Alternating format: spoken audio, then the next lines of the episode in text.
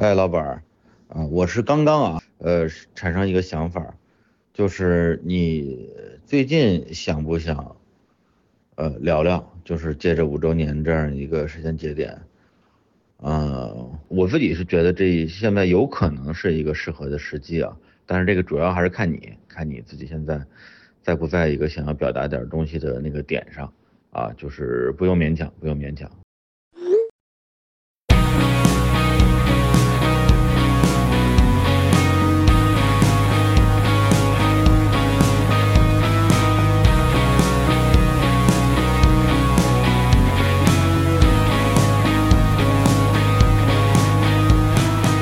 Hello， 大家好，这里是日坛公园，我是李叔，我是石老板。哎，你还好意思来？我对不起啊！本来我说还要隆重欢迎一下啊，因为发达了之后再也不来日坛录节目的客座主播。哪儿发达了？哇塞，你们这节目对于发达的这个定义太低了，是吧？你这还不发达啊？蒸蒸日上。没有，胖了10斤了。特别开心啊，因为那个就在这期节目的播出1周前，我们在日坛公园刚刚播出了一期啊，我跟石老板6年半之前还在大内的时候录制的一个老节目啊，叫做创业事出悲喜剧。那时候石老板刚刚辞职创业，公司就一个人。我还记得当时我给那石老板发微信，我说咱们那个过来聊聊创业的事儿啊，你最好带个合伙人过来，要不然就咱俩聊的话有点干。石老板说我没有合伙人，就一个人。对，但是也有很多的听众在我们留言区啊，就说哎呀，你看这个客座主播石老板也不来了啊。2021年1年没有亮相，于是2022年终于我把他给拎过来了啊。其实我把自己拎过来了，我现在就在单立人喜剧的录音室，还用我们的设备，对，还用你的卡地儿，你们无聊斋的录音设备，对，来跟石老板来聊聊天吧。对。要不然你先解释一下啊，为什么不来录制？我说实话，我觉得你们录的比我好啊。瞎说八道。对，就是我的喜剧的部分在这里体现不出来，我就是一个普通人。我就是个素人，在您这节目里。那为啥你到闲聊就不是素人了呢？我闲聊我有观众呀，我可以互动呀。你没发现我的点就是我没有什么可输出的，你们这个经历都比较丰富。我经历就是一特普通的人，其实生活也比较单调。所以我在闲聊里边，其实我做的一个工作就是来料加工，就是你们其他主播或者是观众说话说了一堆，我去里边抓点梗呀，或者找点小喜剧的包袱啊、提问啊这些东西，对我来说压力没有那么大，也能把我的这个优势体现出来，可能这是一个区别。还是太谦虚了。没有，真的，我这几年其实最大的一个反思就是觉得自己读的书太少，经历的事儿太少了，跟别人一聊起来什么话题都觉得自己没有。就是没有什么可说的，没有料这是我真实的一个感受。然后可能就是喜剧创意方面有点天赋所以真的是想把时间，因为时间就是真的很有限，就放到自己更擅长的领域，做一个牛逼的东西吧。对，做一个好东西。就这个事儿，咱们之前也小聊过啊。对，就是我也有我的一个经过时间沉淀之后的一个观察跟思考，因为我觉得每一个。播客吧，反正就是播客啊，对，日坛也是播客，然后闲聊也是播客，它都有自己的一个独立的一个场域，对，每一个场域都是它的这个主持人他做出来的这样的一个，你可以认为是一种音乐风格，那么比如说我跟小伙子，我们俩在一起就是一种音乐风格，更早我跟向东在一起，它也是一种风格，所以我们的能力就是在于把每一个来录节目的嘉宾都带到我们这个风格里边。大家照着那个路子来聊，但是呢，如果嘉宾他本身他不是这个风格的，他就很难受。有这样的情况吗？就录有啊，就非常痛苦，就怎么也达不到一块儿。你呀，我你不就是吗？对，是，对，就是这个问题。我记得我最后一次跟你就是正经的录节目，就是有一期聊相亲嘛。对，聊完之后我不是当时跟你说了吗？就是再也不录了。真的很累。我的累是在于生理上、精力上，觉得跟不上趟，脑子也跟不上趟。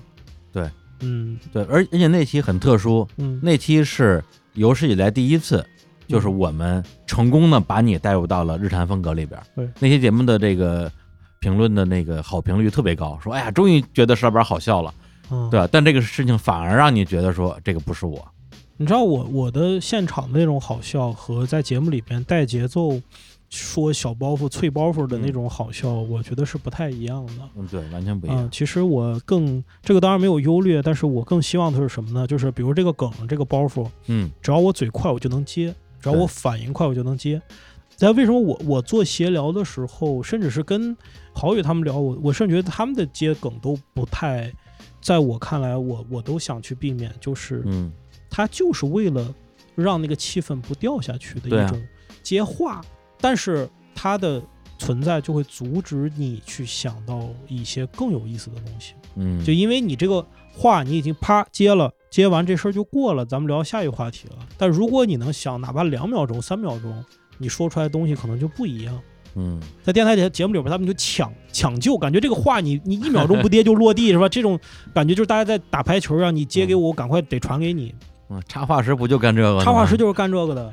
对啊，包括你和小伙子配合，我也觉得就是一捧一逗，这个节奏把得特别好，能够拖住这个嘉宾，让嘉宾觉得特舒服。嗯，如果你还跟这儿想的，嘉宾就更紧张了，对吧？你们主要是起这个作用，让嘉宾觉得我来了一个好玩有趣的一个场域，他自己就输出就行了，让他觉得自己舒服。嗯，哎，然后你跟小伙子有时候一个装傻，一个吐槽，一个说，哎，我上次也是这样的，我可不是这么回事。李叔说，哎，他说的不是那意思，你理解错了，哦，原来是我理解错了，这话再给递给嘉宾，哎，这就形成一个很好的场域。嗯，那对我来说那个东西就没我，你知道吗？就我在这里边我的一些喜剧创意的东西，其实往里放不进去。对对对，因为我们那个东西其实也是我们俩。就是从2016年合作以来自己的一个成功经验，对，就是这个打法最容易把尽量多的嘉宾装进来。我甚至有时候觉得你们俩不是真不知道，就是装的，就是一个人可能在某个节目里边装的稍微愚蠢一点，白痴一点，然后就问另外的人问题，是不是会有这样的情况？就是为了引发嘉宾更多的表达，没有那么的刻意，没有那么刻意，但是他逻辑是你说那个逻辑，嗯，对，就很多时候。肯定是相对来讲更不了解的人，他来扮演这样一个小白的角色，那他在形容的时候会把自己的那个状态表现的好像更傻缺一点，对，再增加一些这个娱乐性。然后我又比较擅长扮演这个角色，对，所以就经常会把大家在节目里有些滑稽的表演嘛。嗯，但是闲聊这个节目的。咱们姑且说成功吧，啊，确实也还挺成功的啊。本姑且俩字去了，他姑他舅都成功了，姑且成功啊。这是在这个2021年的这个各大平台的这个播放量的这个收听时长上啊，力压日坛公园。哎呦哇塞，嗯，挺好挺好的。以前你要搁之前，我一看我肯定就是各种。心不服口也不服啊！看看第一是谁，我弄死他。对，你现在是口服心不服？哎，我现在是口不服心服啊！对，就是我嘴上会经常就是说，哎，你们这不错呀，啊，你们有点第几名啊，牛逼啊，了不起啊！心里其实挺服的，因为我觉得大家都用自己的那套，你可以说音乐风格做出了好的节目。闲聊是一种音乐风格，那故事 FM。是吧？包括无聊斋啊，包括那个道长八分，这些都是。而且你知道吗？就是感觉这几年看的这些播客啊，沉淀下来的，真的是每个节目再形成自己的风格。就3-4年前你聊风格，就觉得这事儿有点就是行业内自嗨了，对吧？你说都是清谈类的，你仨和他仨，甚至前2年我就觉得有那种播客通告。卡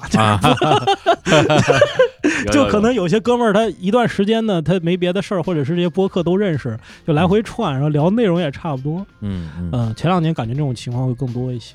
对啊，因为以前就是在市面上播客还比较少的时候，我觉得我确实有一种比较自满的情绪吧，就觉得说可能播客风格大概其就是这样，谈话类播客可能就是这样，然后呢我这个答案可能就是正确答案。对，但是后来越来越多不一样的播客出来之后，我觉得说哦，原来是有各种各样的不一样的正确答案的。对，所以为什么今年我跟那个小伙子分开录音，某种意义上其实也是想打破我们俩之前的这种，只要是我们俩在一起，就那个场就自动形成这样的一个经验的依赖。对，我现在更愿意就是说我去面对一个嘉宾或者2个嘉宾，然后我们现场彼此感受。然后我们共同去做一个新的场出来，就2个人对谈，这个太难了，我觉得有吗？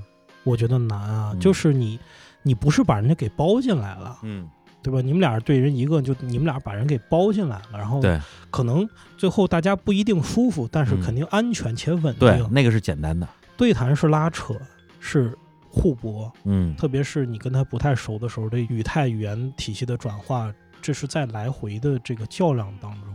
然后对谈，比如我问你啊，对谈你会担心这个话落地吗？我不太担心。就你有经历过俩人就有那么比如几秒钟或者什么静下来，你会担心吗？那是神圣的静默呀。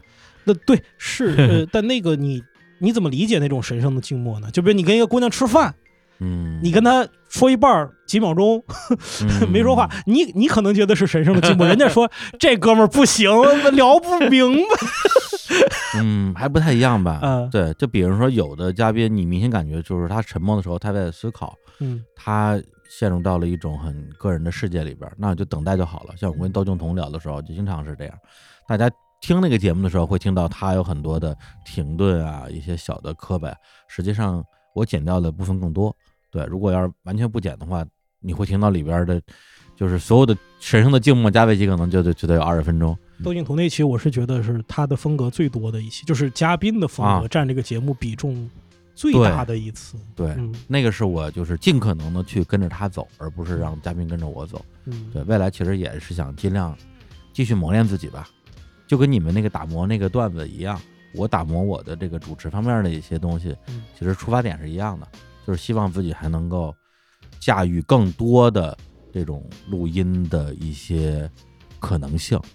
因为之前其实自己发现自己的能力是我发现天花板了，就是有些节目我觉得靠我们俩那一套扎个打诨的东西接不住，或者会接的很套路。对，那个东西我有点不太满足了吧。那录完比如说像窦靖童这样的节目，那时候的你是爽的吗？咱们别说你反问我了，我就话到这儿了。就可以。我忘了前段时间我刚跟谁聊过这事儿了，就是去年窦靖童跟赖声川那两期节目的录制，跟我后来打算歇一段时间，其实也有点直接的关系。就是那两期，因为之前我某种意义上也是给自己打鸡血吧，就是觉得说我在播客访问那块我无敌，只要不动手，没有我不能聊的人。但是那两期聊完之后，特别是赖声川那一期。聊完之后，我明显感觉到自己撞到墙上了，而那种撞到墙上不是说嘉宾不配合你，而是嘉宾太配合你了，就有一种就是被一个老汪含饴弄孙的感觉。这种感觉就是说你被嘉宾照顾得很好，然后赖老师就是说，哎，这位年轻人来握住我的手，我们一起御剑飞行。但是我自己明显感觉到我在那期节目里边我自己的表现是不够的。而且那些节目的反馈又还挺好，评论区什么的大家也都说聊得不错，这个就让我心里更难受。我觉得我离我心目中那个目标差太远了。对，就好像你之前爬了一堆我们门头沟的什么馒头山、窝头山，突然之间啪看见一个华山，你就疯了，就那种感觉。而他呢又没有伤害你啊，他在包容你，你就更觉得说不行，我要更努力，就见着真的高人了那种感觉。我去年还是前年啊，前年就是我把那个谐星聊天会的某一期啊，强行在日山播出那段时间，你不是就是说如果要再来日山录节目，就不想再录那些插科打诨的东西了，就录一些好好说话的节目，啊，就像我做那个说归说那样的一个形态的东西嘛。是，这不是今天就是一个很好的时机。我感觉我这段时间也。心态会开阔一些，就各类的采访我都接。对，我发现了。我觉得这是我现在一个人的一个窗口期，就是通过输出去整理，然后突破输出去逼迫自己去多接触。对，因为太累了以后，做完这个喜剧大赛之后，整个人什么都不想干，什么人都不想见的状态，自己在家待着。直到现在我都不是说没缓出来吧，直到现在我都觉得在家待着。非常开心，就很爽，去缓那个劲儿，缓那个难受的劲儿。所以呢，有一个事儿让你能够去把之前那个事儿通过语言和就录节目把它梳理一遍，然后就这样给它 close 一下，我觉得挺好的啊。要不人就太懈怠了，太那什么了，太消沉了。对，所以今天呢我也准备了一些这个问题啊，准备了10个问题、来问问石老板。好、那六兽就6个问题了，这也太那第一个问题啊，好，你会离开单立人吗？我会离开单立人，我想好，我真想过这个问题啊。为什么呀？因为单立人是单立人，石老板是石老板。其实你没发现单立人一直跟石老板这2个东西的连接没有那么强，没有李诞之于效果那么强，没有德云社之于郭德纲那么强，没有沈腾之于开心麻花那么强。那是因为你主动的去往后站吧？就是我喜欢往后站，就是往后站我更舒服，退一步海阔天空。为什么呢？这是你从什么时候去考虑一件事情？我发现我在舞台上是喜欢往前走的，但是在生活里边是不好斗的，觉得能不能用迂回的方式，你好我好大家都好。你说他是性格里的懦弱，你是性格里的怀柔，其实都有。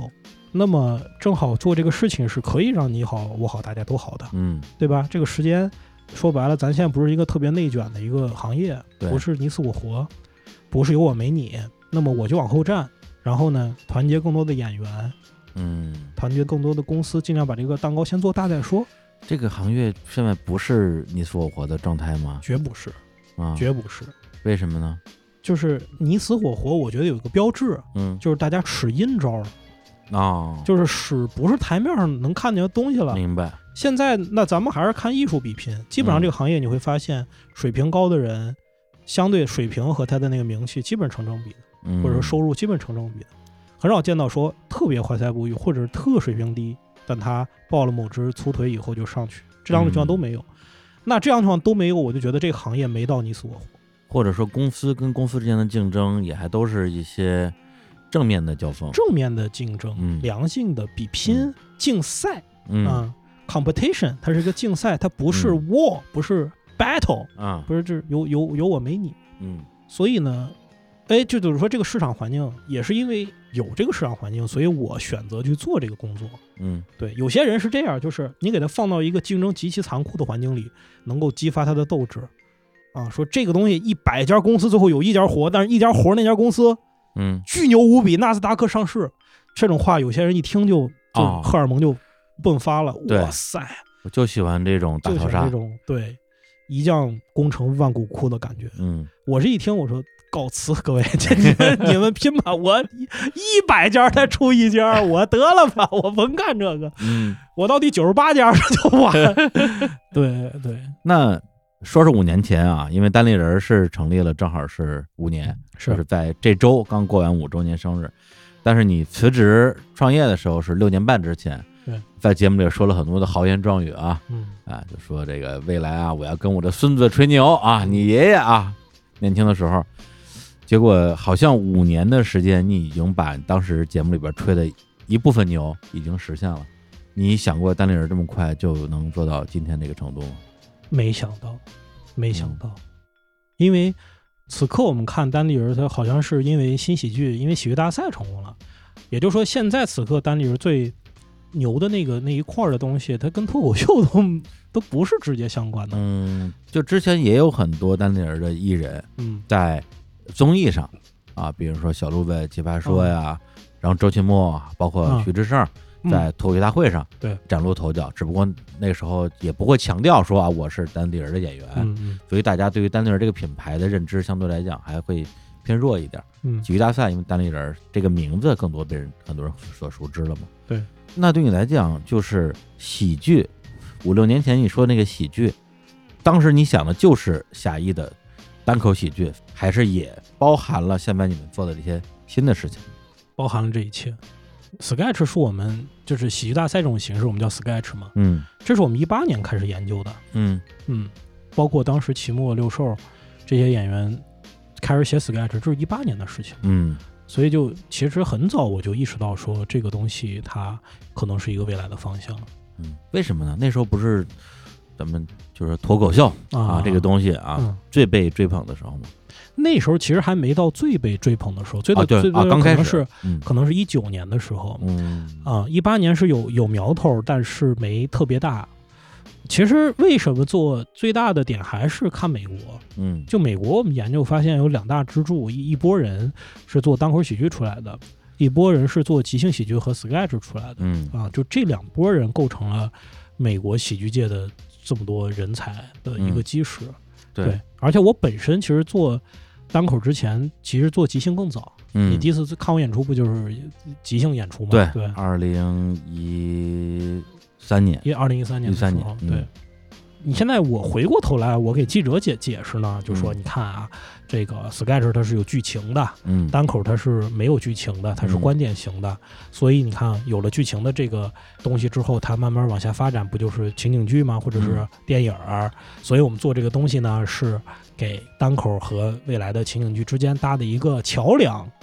这是你事后看，嗯，当时是为啥？就是觉得说有意思，但是没人做，嗯啊，其实就是这个原因。那是公司也。大家也不是特别能理解，我也没能把这事儿解释特别清楚，嗯，也其实也最后也没解释清楚，就是没有完全说服他们，这东西必须得做，一定得做，嗯，更多的就是大家拗不过我，我是老板，对，然后做这事儿呢，盘了一下，其实也没那么花钱，就做吧，哎呀，也花了不少钱，就是花了不少钱，这玩意儿能花什么钱啊？培养人呀，啊，那时候你其实这事儿特有意思啊。你说像美国那种民间小团体，就最后演个小品什么的，嗯，不都是自己喜欢才演吗？就是你组乐队，嗯，对，就搭钱我也愿意干啊，什么都得自己花钱，然后半年干一场演出，然后也没什么人来，都是亲戚朋友，这种事儿不是早年间很多吗？嗯，对，为什么我们作为喜剧还要花钱呢？就是因为 Sketch 这东西对于中国人来讲太陌生，就是演员他也不知道有这么东西，很多喜剧演员。你不给他说什么是 Sketch 的时候，他可能就没有一个渠道来做这个喜剧，他可能就不干喜剧了，嗯，对吧？就是现在存在一个有乐手、有喜欢音乐的人，但是他从来没听过什么叫吉他，不知道，你总得给他买一把吉他，你说你试试这个。你就是如果 Sketch 不传入到国内，我们没做的话，六兽这样的编剧他是出不来的，嗯，因为他没有这个抓手，没有这个技术，所以那时候其实干嘛就是买吉他，这个买吉他是。其实意思就是我花钱来雇这些演员来上班，你上班的工作就是弹吉他，就是弹吉他练琴。人说什么是吉他，你别管什么是吉他，这不是发钱了吗？你就干嘛？532313233，对，先练着吧，这不是这练一练，说哟，这还挺有那么点意思了，嗯。再来的人就不用花钱了，就花的钱少了，嗯，对，因为你做出来，然后观众也看第一场、第二场，哦，这东西有点意思，然后慢慢的大家就能理解。但是随着这个过程中，也有一些别的 Sketch 的节目啊出来，其实就大家会理解的程度越来越高了。刚开始那一下是得花钱，这花钱呢，其实就像最早淘宝做平台的时候，自己公司把自己家的东西拿到淘宝上卖，然后谁买呢就互相买，我买你的，你买我的，它需要有一个初始这个带动作用。你就干这事儿，嗯，对，你们做那个 Sketch 确实很早，我记得我还去是奥体那边吧，嗯，有一场地看过一场你们，那个，传奇小剧场那块，对，嗯，而且我还记错了时间，就记早了1周的时间，啊，去那之后给老板发微信说人呢，为什么没有演员啊？然后一看时间去早了1周，嗯，对，那。但是你们做这个就是 Sketch， 特别是跟那个1年1度的这个合作是就最近的事儿嘛，嗯，而且。单立人被大家知道，这是一个很公众层面的事儿。嗯，那你从你个人的角度，你觉得你们这5年公司的这个最重要的成就是为中国培养了很多的单口喜剧的演员，还是为中国打开了啊，就是帮助这些演员打开了新喜剧的这样一个路？我觉得这两件事其实是效果和米未做的，嗯，不是你们做的，不是我们做的，嗯，我们做的事儿是验证了一种。体系或者方法能让更多的人能够做这件事情，能够从事这个行业。嗯，就其实我们是在普及了，但是我们的普及更多的是给我们的演员普及，给喜剧爱好者普及，嗯，跟给广大观众普及的工作得靠大综艺啊，嗯，包括脱口秀，包括喜剧大赛。现在大家观众都知道什么是这个 Sketch， 什么是单口了，嗯。对，但是你们为这些。好的综艺输送了演员跟编剧啊，对，这可能就是我们做的最重要的事儿吧。嗯，就是说我有人，并且我有一套能够不断培养人的体系，就是来这儿，然后慢慢培养锻炼，你就能出来。嗯，你出来之后可能是去一个大综艺，这个事儿可能是有价值的。嗯，对。但是在这个过程中就遇到一个问题啊，就是也有很多的人说这个单立人是黄埔军校，哎呀，你看嫁衣都会抢答了，是吧？你们把演员培养好，送到大综艺上，然后这个演员就被大综艺留下了啊。这个问题怎么办啊？不，这其实不是个问题，大家可能就是问题吗？不是问题啊，不是问题。你说黄埔军校是不是有意义呢？嗯，对吧？这四个字怎么留下来的呀？对，就是有这个军校，它呢才能出这么多，是吧？国共两党共同都有从这学校出来这么多将领。对，那首先你是个黄埔军校，你不是一个野鸡大学。不是，这你自己已经真把自己定位成黄埔军校了。我没定位成黄埔军校，但是你在之前为这个行业做了此方面的贡献，那这事儿就是有意义的。嗯啊，那你说这个，它对行业是有意义的，但是对公司来讲是不是个损失呢？嗯，出现这种情况，公司要多大呀？一个公司要干多大才是它的合适的体量？能干多大呀？那我觉得单立人现在就能干这么大。嗯，但原来那个东西在某种层面上可能是有一些是它驾驭不了的，或者只是某个阶段它能驾驭的。嗯，就是行业在发展，然后有很多人他要更高的位置，这时候由于行业整个在发展，所以给每个人的进步的空间会大很多。嗯，所以你反过头来讲，你看公司也在变大，单立人这三个字也在变大，所有人也在变大，行业也在变大，这三个事儿都是往前在走的。嗯，只不过有些人不在你这儿了，走得快的人不在你这儿，那走得慢的人他也跟不上单立人，有可能。但单立人他作为一个公司，他的速度大概是介于这两者中间的，他不可能像一个艺人他的成长路径那么的快，但他有自己的步伐和速率。嗯，有些我们跟不上，我们也不可能去完全去追赶一个艺人的速度。如果我完全追赶艺人的速度，我就是一个巨型的艺人工作室，就是一个巨大的大型艺人工作室，就是那种李佳琦、薇娅那样，就艺人经纪公司。对，然后最大限度的满足旗下艺人的所有需求嘛。因为我其实一直定位我们不是这样一个公司，很多公司其实也不是这样的一个公司。刚开始，很多内容公司它有一些演员、编剧什么的，它没什么名，它就这么做它的内容，把它的内容卖给出价更高的人。很多公司就是这么做的，但是它突然出现了所谓一个头部。这个头部呢，它就带来了流量，超过了公司。那么这时候绝大多数的公司会去做这么一件事儿，就是把它所有的资源都给这个头部，然后他不再去认真的研究内容，而是想怎么样用我的头部给我的腰部、尾部导流。对，我什么事儿能够带着这个头部艺人，他的流量蹭一蹭给我的中间这些艺人，那你变成啥了呢？那你就变成了一个巨大的个人工作室，一个传统社会里的班主制的一个社会集体，就是有个老大。对，老大在各方面都是牛逼的。嗯，但是有一个问题是，这老大不是你呀，这老大是你的一个艺人。嗯，那你是这个公司的老大。所以这个问题咱们俩是哪年啊？前年、大前年了。对，那段时间你说不行，我还是得演出，我不能不演出。然后那年你倒腾了好多东西嘛，石老板的小剧场啊、尴尬访谈这些东西，是不是那时候你想过，我还是要做公司的那个要出去的那个老大？我想过，说实在，我想过，就是类似于李诞在公司那样的角色。哎，李诞也不是公司老大，我知道他不是公司老大，所以这个也很有意思。所以这个也很有意思，所以就是，所以大多数的公司你还是得有自己的工作的使命。嗯，你像单立人，就是我觉得最宝贵的是，这么多年我们都是在做内容，对，我们也有艺人，我们没有给艺人过分的，超出本分的给他更多的资源，而是说我们顺应他的发展。比如他如果是要跟别的公司去签约，是吧？去合作，那我们就合作，就跟人家去谈一个合作嘛，对吧？对，其实很多演员都有跟别的公司的分约，对吧？一份约分出去了，就是能分约就分约，如果一定要解约就解约，对啊。那这个时候我觉得，就公司保有他的本分，也没耽误演员的发展。嗯，对，我觉得这可能是更健康的一种。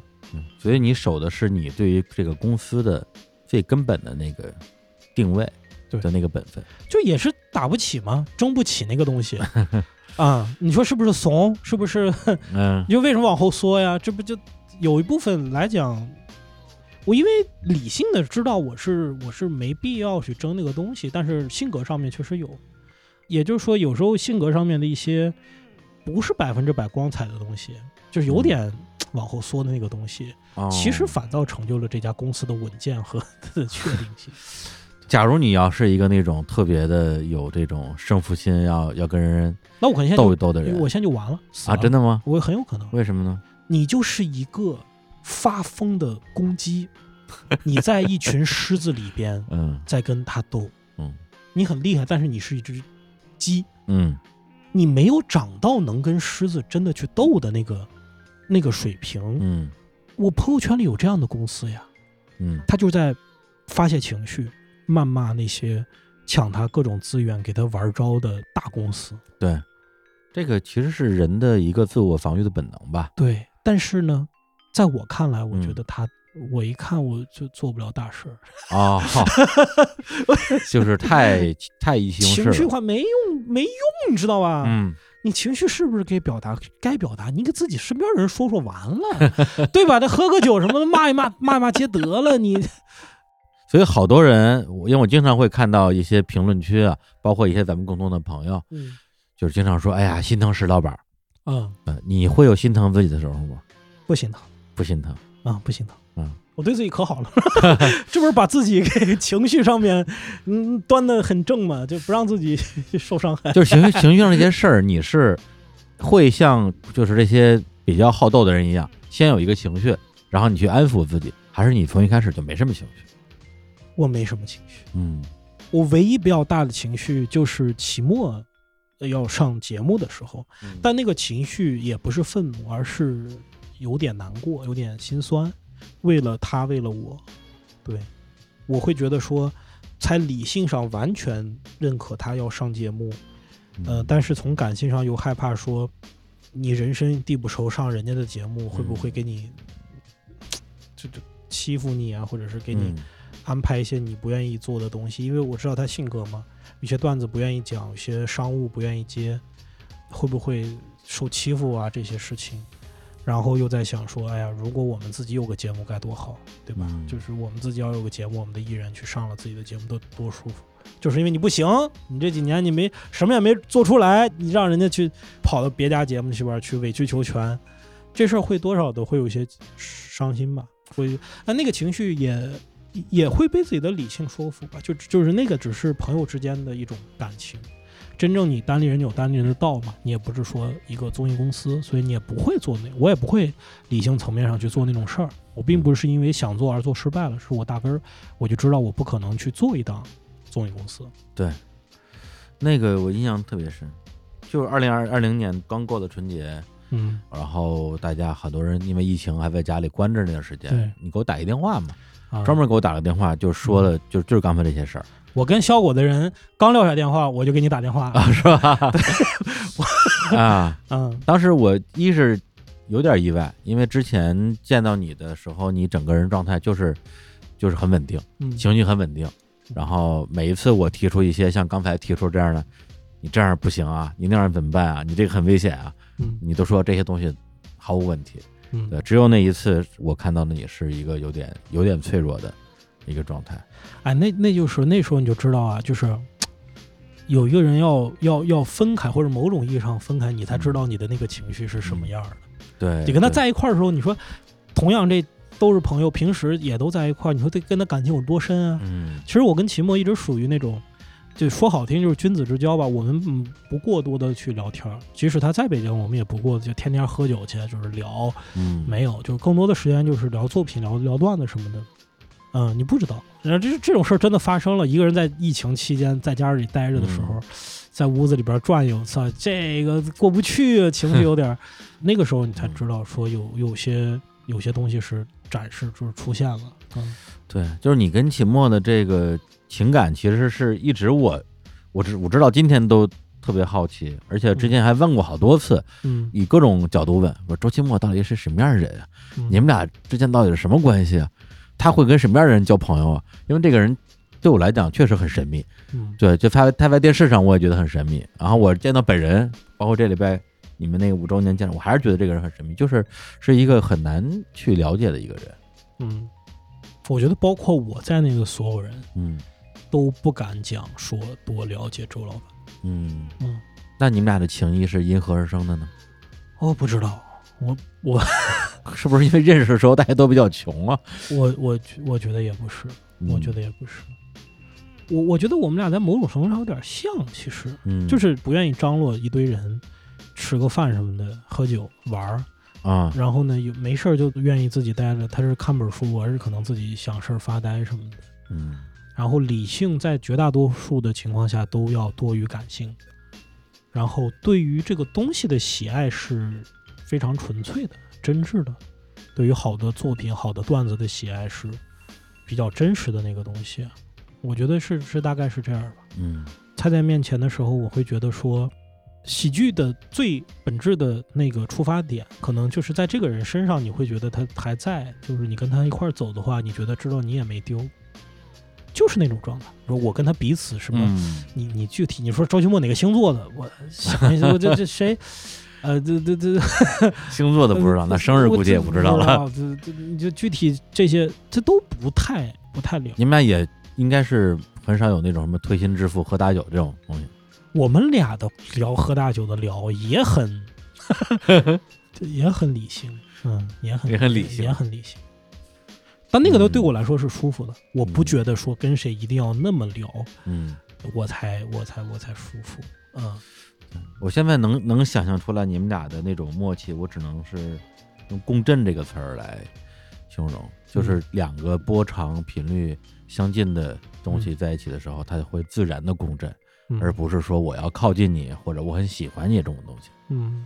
对，我是觉得其实底层有很多东西是很像的，表现出来非常非常不一样。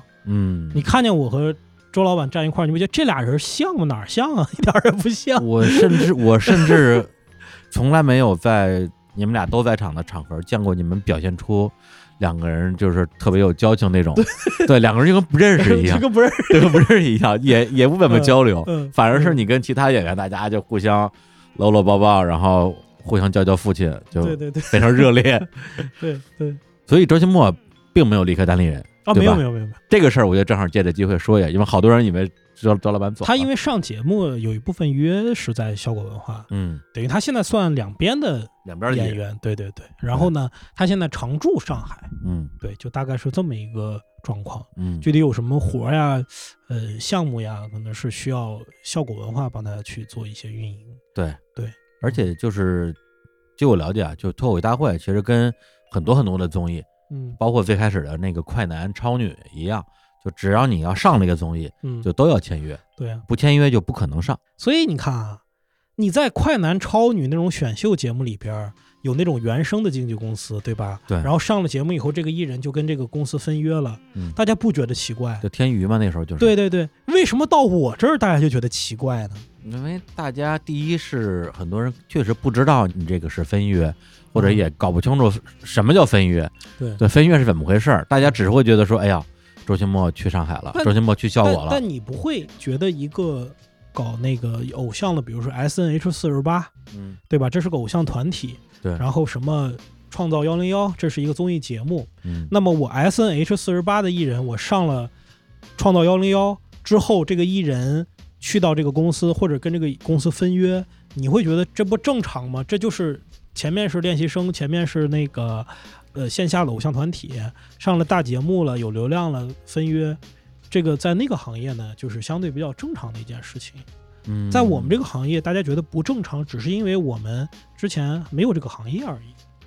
如果这个事儿过2年，这个事情平常了，大家也就会知道。我觉得很大原因就是，我知道现在中国也有很多其他的喜剧公司啊，但是效果跟单立人确实是像两面旗帜。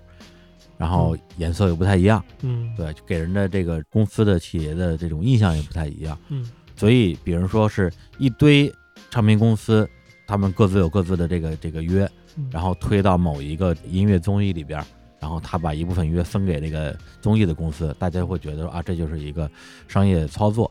但是因为中国的脱口秀行业就是对于很多人来讲，可能好像只知道两家喜剧公司，单立人和效果，然后说哎呀，单立人演员又去了效果了，就这种感觉就会特别强烈。是的，是的，嗯，其实是一个观感上的。而且很多，因为你周边的很多人，包括我周边很多人都是单立人的粉丝嘛。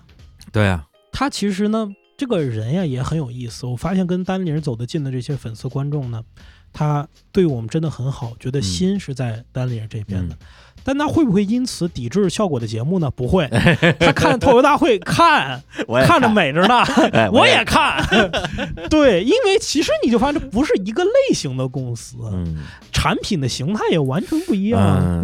但是老实说啊，我第一次看脱口秀大会是2020年，对，就是秦末上的那第一届。对，之前我不看脱口秀大会，然后我也没看过吐槽大会，就我没有看过效果出品的任何东西。还真的因为是单立人，是我自己的那个很小气的东西，说我是单立人的朋友，我不能看效果出品的节目。后来说你们演员都送过去了，我在看前两天小伙子还跟杨笠连麦呢，那真的是哎呀，那是吧？就是没有。对，所以也有变化，心态也有变化。所以说，你看从到那几年那种我们单立人梦想坚持什么少年屠龙那种，到现在大家一个更加融合、更加 peace 的状态。对，其实也不一样，心态就会变化，过两年可能又会变化。就是你给我打完电话之后，我觉得说老板都想得这么明白，对，为了演员更好的发展，然后所谓像是竞争对手的公司也能够合作，那我们这些观众要跟那儿站什么队呢？就看呗。对，有好内容就看呗。是，我是觉得包括很多我们的粉丝哈，很喜欢我们站队这个事儿吧，我觉得千万别太把它当成生活的主旋律了，就别太当真。对，就玩可以，咱就有时候情绪开个玩笑可以。公司和公司之间是非常非常复杂的一种关系，因为公司有不同的人来组成，就是这个公司的 A 部门喜欢你，因为他跟你合作 ；B 部门不喜欢你，因为他跟你竞争，这都是非常有可能的事情。对，或者说公司里的绝大部分人，他的观点其实不代表这个公司。对，是的，甚至老大的观点都不一定能完全代表这个公司。就是你说情绪吧，咱就说这个现在。很多我知道我们可能对效果有些意见，效果对我们可能也有一些意见，但实际的情况是什么呢？实际情况是过往5年我们都因为有了彼此而受益无穷，这是一个显而易见的事实。你从这个比例来讲，那我们受效果的这个受益那远远大得多呀。因为我们跟效果就是我们有艺人，我们有期末有职事这样的去了效果，但是如果没有效果这个节目呢，我们这帮人根本就不做脱口秀，早就改行了。没有这节目，谁看脱口秀是啥？谁知是啥呀？不知道。就整个的市场吧。对。那刚才也说到这个上海这个话题啊，为什么那么多演员都去上海了？对，那大家第一反应肯定就是说，因为上海有效果，上海有更好的脱口秀线下演出的环境。对。后来好多演员好像没签效果也去了上海。对，这个事儿你们在公司内部是不是也已经成了一个不得不面对的这样一个问题了？就是喜剧演员往上海跑。也面对也没面对，就是让任其发生嘛。没有做什么事儿去阻止它的发生。对，比如说你单立人旗下现在这个签约演员说我不行，我要去上海生活了，你就让他去。我会跟他聊一次啊，我希望知道。他脑子里边对于上海的想象，多少是源于他的实际需求，多少只是某种想象。然后他如果执意要去的话，在不影响他跟公司业务的情况下，我应该是不会硬横拦树挡，不会拦的。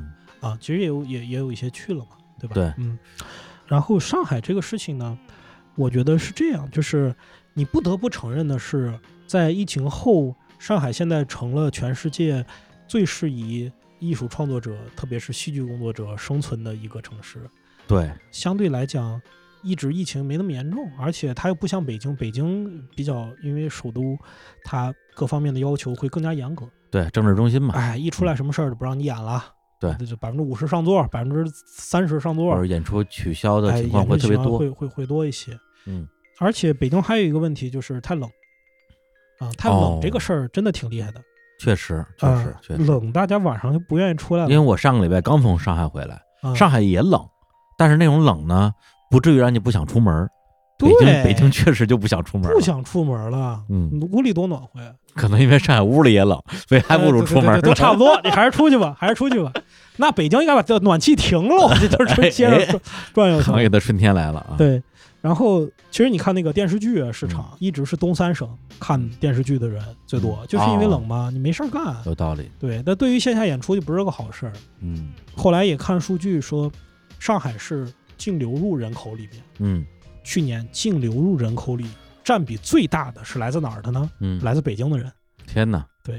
有了这个数据就知道，这是这个市啊，就是这个大势所趋。对，你看以前北京整体来讲啊，就是对于上海，可能有些人还是有一些心理上的优越感的。对，就是你们上海不错，我们北京更好。嗯，但是就没听说过说北京人口大量流入上海这种事情，但这两年确实发生。嗯，我觉得对于这些能够随意迁徙的人来说。就是两个城市这种迁徙的成本现在其实很低，很低。对，所以我觉得这种流动可能是巨型城市之间，其实它形成了一个城市群、群岛这样的概念。就像一个人在京都生活，但是他去东京去上班，东京远了点儿吧，这个啊，东京周边吧，这些横滨什么的，横滨啊，对，就每周通勤或者每天通勤这样，每天通勤是 OK 的。就亚洲城市有这种巨型城市的概念是很普遍的，日韩就中国现在都是这样。对，所以我感觉就是说，很多脱口秀就是喜剧这块的演员去上海，当然一部分原因是因为上海有效果，但是又不是所有的原因，因为上海的演出环境确实好。对，因为我这次去上海也见了，比如说没有签效果的，就是那种独立的脱口秀演员，在那边活得非常的舒服，然后一个晚上能演好几场。他跟我说，甚至他的收入会高于某些签了效果的演员。对，因为有些签了效果的演员，他可能在公司属于这个所谓的腰部啊，以及腰部以下演员。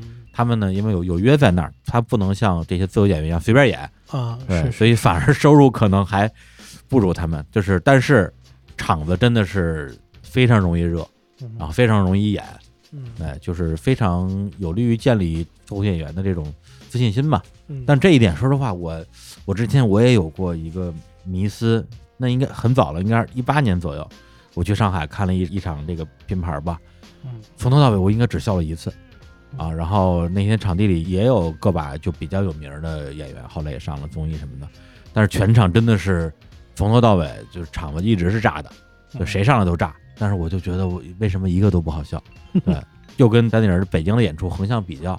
我就觉得上海的观众是不是笑点比较低或者比较宽容，然后北京的观众比较难伺候，这个大家是有公认的嘛？是。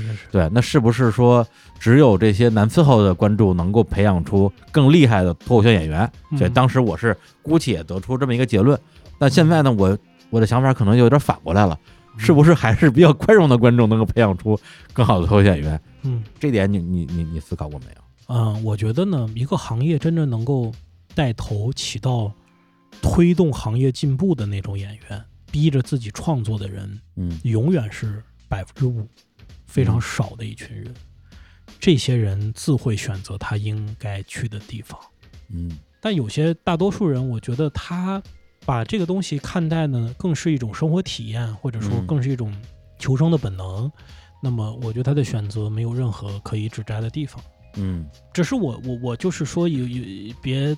我担心的就是大家有时候就是赶不上这个风口，等于它过了你还去往那边走，最后大家就恶性竞争。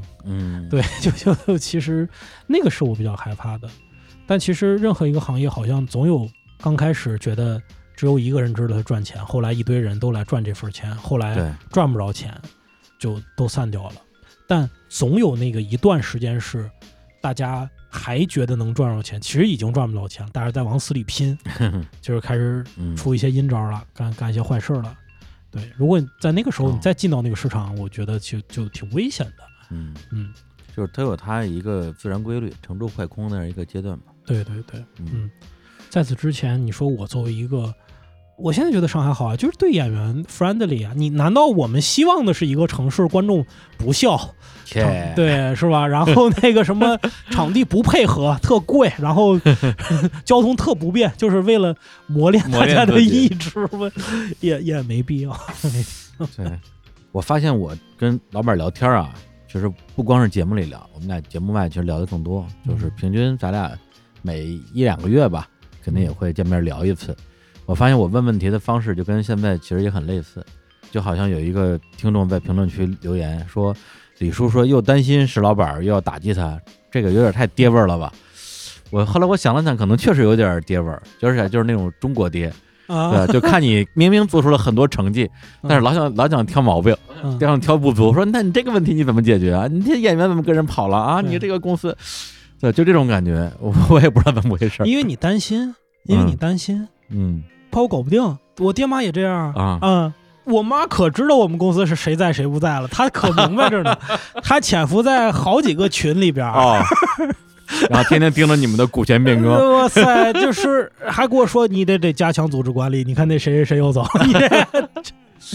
对，这个心态确实有，而且控制不住，因为它不是一个买卖，就是这有一店，这店生意好就是好，生意不好就是不好。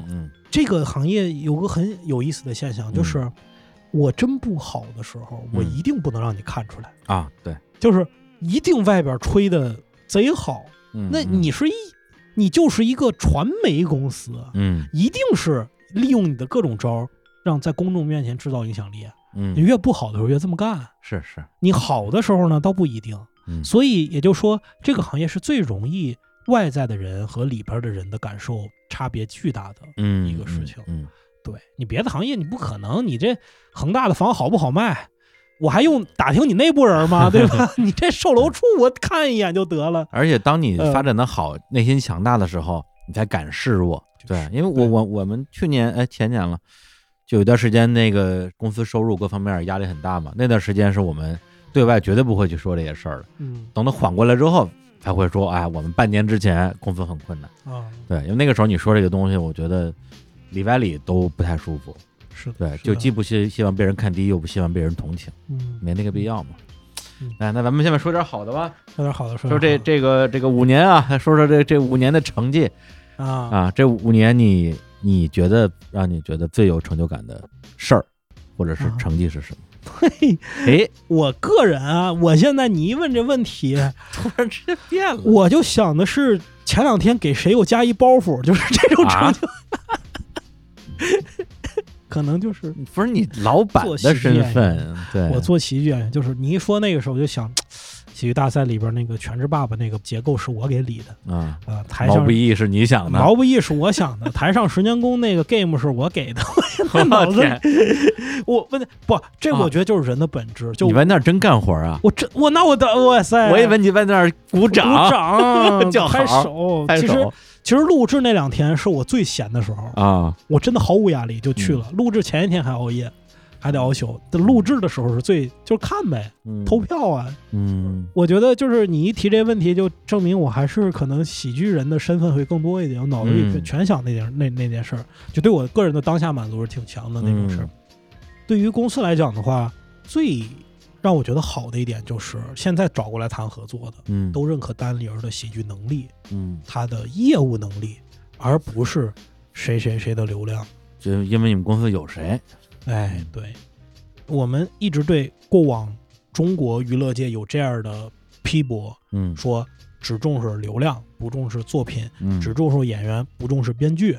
对，大综艺我要看大明星，但是作品不好没事儿。我们证明不是这样的，当你内容做得足够好，是所有人愿意跟你合作并且尊重你的。包括米未为什么这次要把编剧往外推，他知道编剧真的很重要，不是说我们一帮默默无闻且不重要的人，对，而是因为是默默无闻但是非常非常重要的这样的一群人。我觉得如果把这些东西凝结在单立人身上，就是散发着光辉的几个标签，踏实努力专业执着死磕，就这个东西给他有了现在这样的一个空间。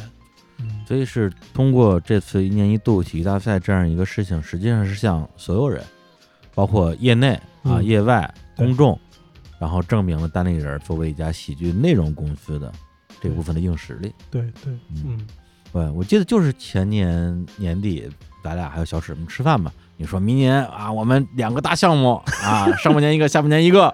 然后上半年一出来听解说，豆瓣2点几分，我说哎呀，那么低吗？还是3点几分啊？对，我说哎，完了，石老板完了，哎呀，这可咋整？我们洗衣大赛8.5分，这凑一块都10分，平均分还是没及格呀。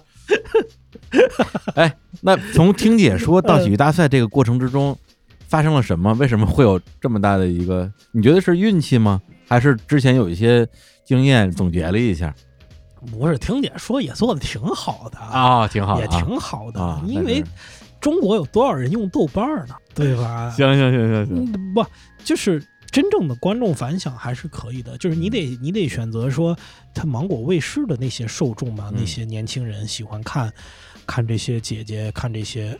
他认可的这些个明星，然后去讲他自己生活中的故事、而且很多人也是看了这个节目，觉得说被他里边的一些话、一些语言触动到了。刚开始很多姐姐在那个节目里边更多的是说我配合一下来，就是你就是我参与的 N 个综艺之一，对，给我稿我照着念呗，对，这给稿照念来以后，哇塞，给一个姐姐做前采，动辄3-4个小时、4-5个小时，前采完了以后形成一篇5分钟的稿，你得来练，就是那段时间所有的人，就是你在那个节目里见的所有的人，什么王子文、鄂靖文、什么王菊，就是来单立人，在我们1楼底下啊、练，底下一帮编剧给你调。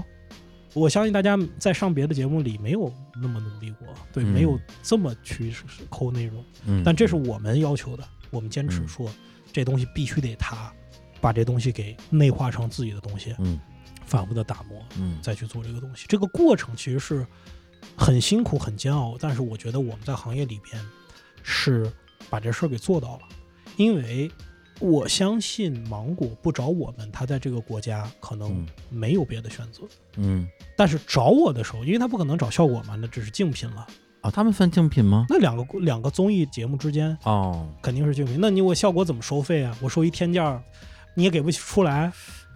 我收一普通钱，对于你来说是巨小的钱。对，所以你说这个其实很符合咱们，可能都看过有本书叫《定位》啊，就是讲竞争这件事儿。很多时候你去找这个竞争对手的这个所谓的弱点，往往是他最大的优点背后的那一面。是的，对，因为他效果厉害的地方就是他综艺做的厉害，是，所以他就很难跟别人合作。对。他对左右互搏嘛，到最后我派精锐部队给别人帮别人做综艺，他这个节目是没打着我，他下个节目会不会就打着我呢？对吧？就是这样，不能自己打自己，不能自己打自己。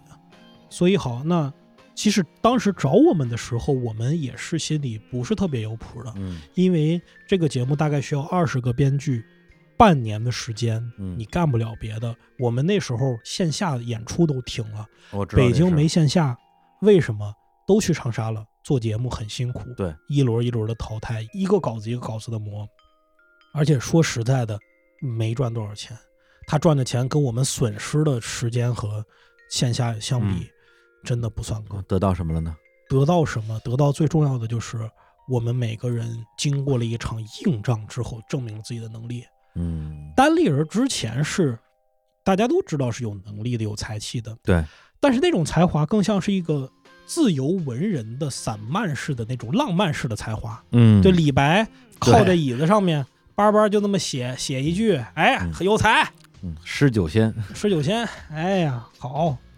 但是你是个公司，你得要能打仗。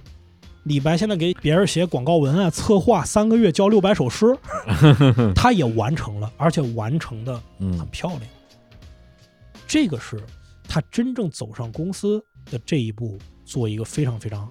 非常重要的一件事情，我们20多个编剧跟10几个艺人去对，每一个稿子去对，跟几十人、上百的一个节目组去对接，所有人，包括小鹿教主。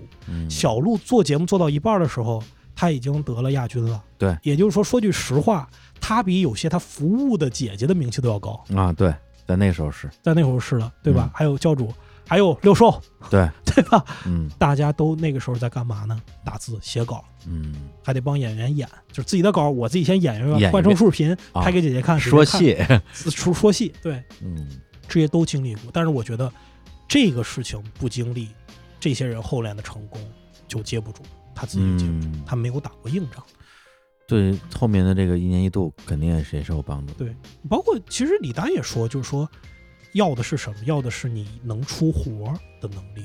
写段子谁都能写点，但是今儿晚上这东西必须得出来，5分钟的稿必须得出来，这个也是一种能力，而且对于一个产业来讲，可能是更重要的能力。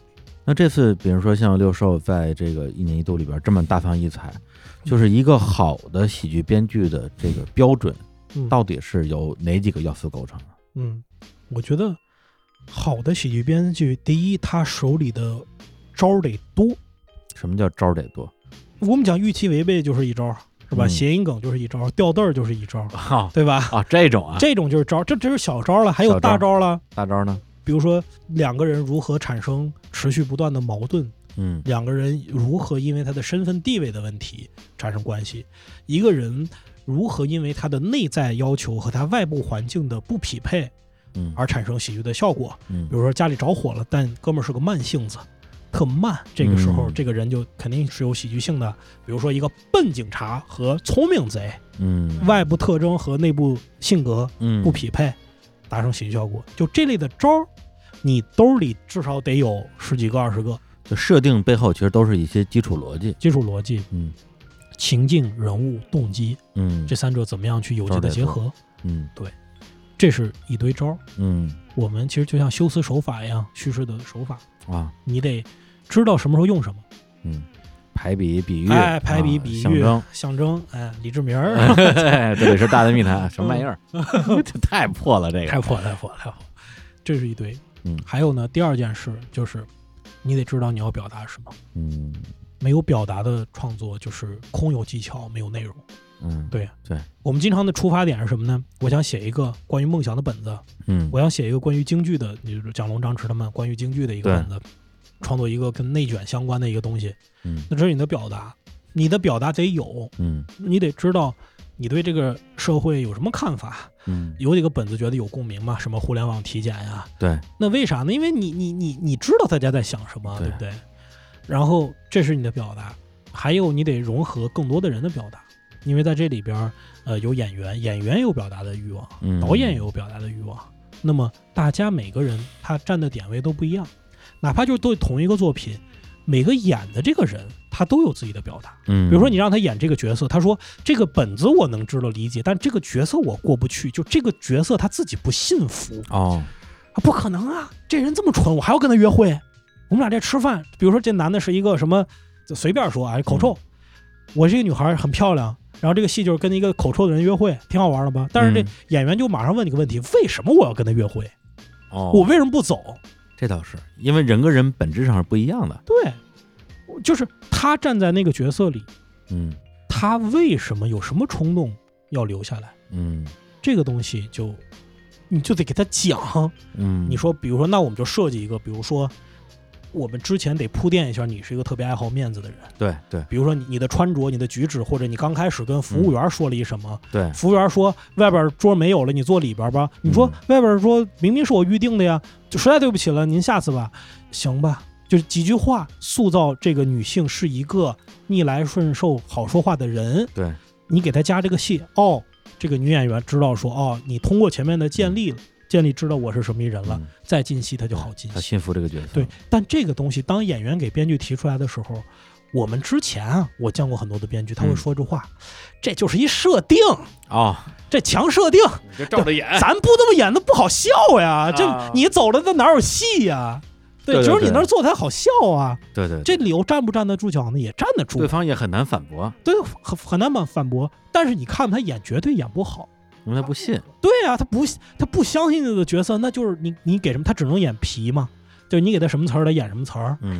但是你给他心理动机确立了之后，他就能给你往里加戏了。那我怎么演一个想要给他表达说你嘴里有味儿，我又不能直说，因为你性格你已经给他建立了，那他应该怎么去表示？是暗示你呢，给你指一下嘴，然后那边还理解错了，你说我这个唇膏，我这个是润唇，这挺好，我给你来一根。这就产生了喜剧的冲突。但这些东西可能是演员做到那之后才给你加的。因为他知道自己该怎么演戏的时候，他就自然了，他就帮你去塑造人物。对，这个就是编剧要做的，你要沟通啊。沟通，所以不能是本写完拍给演员告诉你这是强设定这是不行的。所以这还是回归到就是有所表达，并且这个表达你虽然是编剧，但这个本的表达不是你的表达，是融合了每一个人的意见的一个综合的表达。嗯，然后有了这份表达，你再去用刚才说那些招把它给放进来。那比如说一个为什么要写一个，我们说一个直人一个怪人，这就是招啊，对吧？有一个人奇怪口臭的男孩，有一个人是直人一个腼腆的女孩，他俩要在这吃饭，为什么不能走呢？因为女孩比较腼腆，有话不能说，并且这是一个饭局，可能这顿饭还挺贵的，是吧？女孩有点贪吃，想吃那个就后边上那大菜这些都体现出来，有技巧有表达，最后才能呈现。所以这个倒让我更理解为什么六兽能够在里边扮演更重要的角色，因为他这个性格本身就是一个很开放的一个性格，更容易去理解别人，而不是比较封闭那种说我这东西就是最好的。而且就是他有能力让大家都表达意见，并且能够站在一个维度上面去说话，这也得益于了就是三板大辅的这一组，它是非常的，它相对而言表演的风格都是比较真实生活流的本子，那么好处是大家沟通起来就没什么太多的障碍。对，那一年一度这个事儿之前，我记得你是跟谁说呀？就是说运气，你觉得这是单立人的运气，赶上这样一个综艺，赶上了。对，为什么要强调运气这件事儿？因为我每年都听说有个平台要搞 Sketch 节目，自打我干喜剧开始，大家对于 Sketch 节目可能没什么印象。我最早给你们导一个节目叫《今夜百乐门》啊，我知道那个《今夜百乐门》，金星老师主持的，那就是 Sketch 节目。哦，那背后的编剧就是效果，主要是效果，还有一些闲散。好几年前的了吧？好多年前了，东方卫视的，对，后来还做了一个第二季，那个第二季就没有人知道，因为做的不好。后面还有一个节目叫《冒犯家族》，这个是效果做的节目。后来还有一个节目叫 SNL， 就是中文版的周六夜现场啊。主持人是岳云鹏和陈赫。听说了这个事儿，中国这个事儿，当年是优酷的 S 加级的节目，非常大的一个节目。但是那几个感觉都没怎么出圈。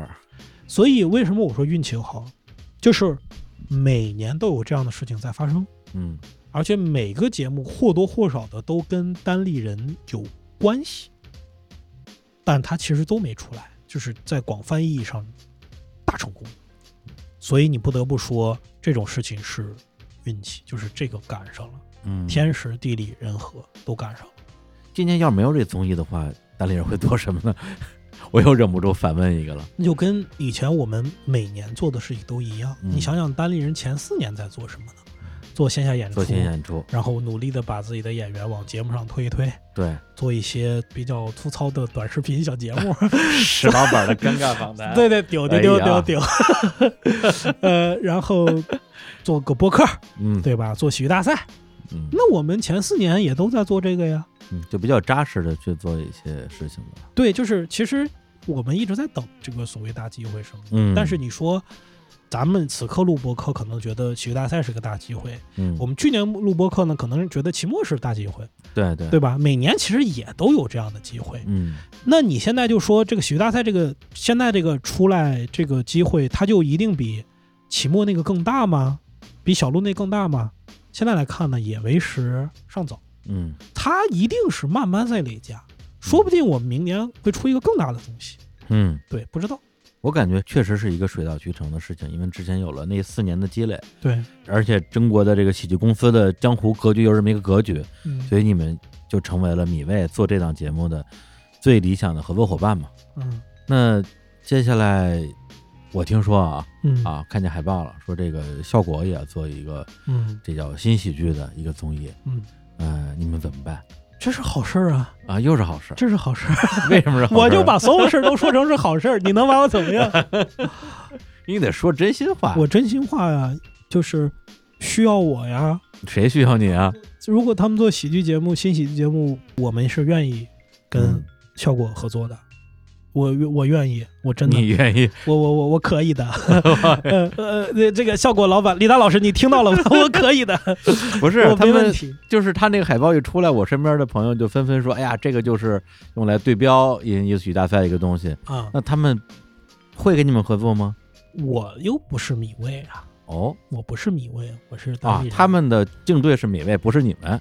也不一定竞对，反正就是说每个平台可能都需要一档自己的，自己的新的喜剧的节目吧，对吧？啊，就是。而且这个竞对指的不是说你死我活，而是说我们都要有自己的都得有作品。对对，这其实是这是腾讯和爱奇艺之争啊。嗯，对，这甚至都不一定是效果和米味之争，就是腾讯在同档期你有一个街舞，我得有个街舞，对吧？你有一个选秀，我得有个选秀，对，大概这种感觉。那作为我提供内容的公司，那我就都合作呗。我这个都合作有两点，第一很简单，就是我吃饭，我得吃饭，我得活着。嗯，那有人出价买我的内容，我就是干这行的，我不能不卖，我不能不做生意。嗯，第二是其实是有点冠冕堂皇，但是我觉得是重要的，就是喜剧内容一个文艺形式的迭代，一定是跟不同的人去广泛合作，它才能够升级，它得在。跟所有人聊，比如说我跟你聊一本，我可能就能聊出一不一样的东西来。我跟小伙子聊喜剧，我也能跟他聊一本。就我得见的人足够多，我才能参照和积累更多的案例。因为你看喜剧大赛是这样，有些编剧演员是脱口秀出身的，比如说土豆，对吧？有些呢是纯戏剧出身的，比如宗俊涛。比如说有些呢是这个影视，像什么蒋龙啊这些。你就跟他们聊不一样的东西，就能学会更多的东西啊。那我就不能让自己不开放。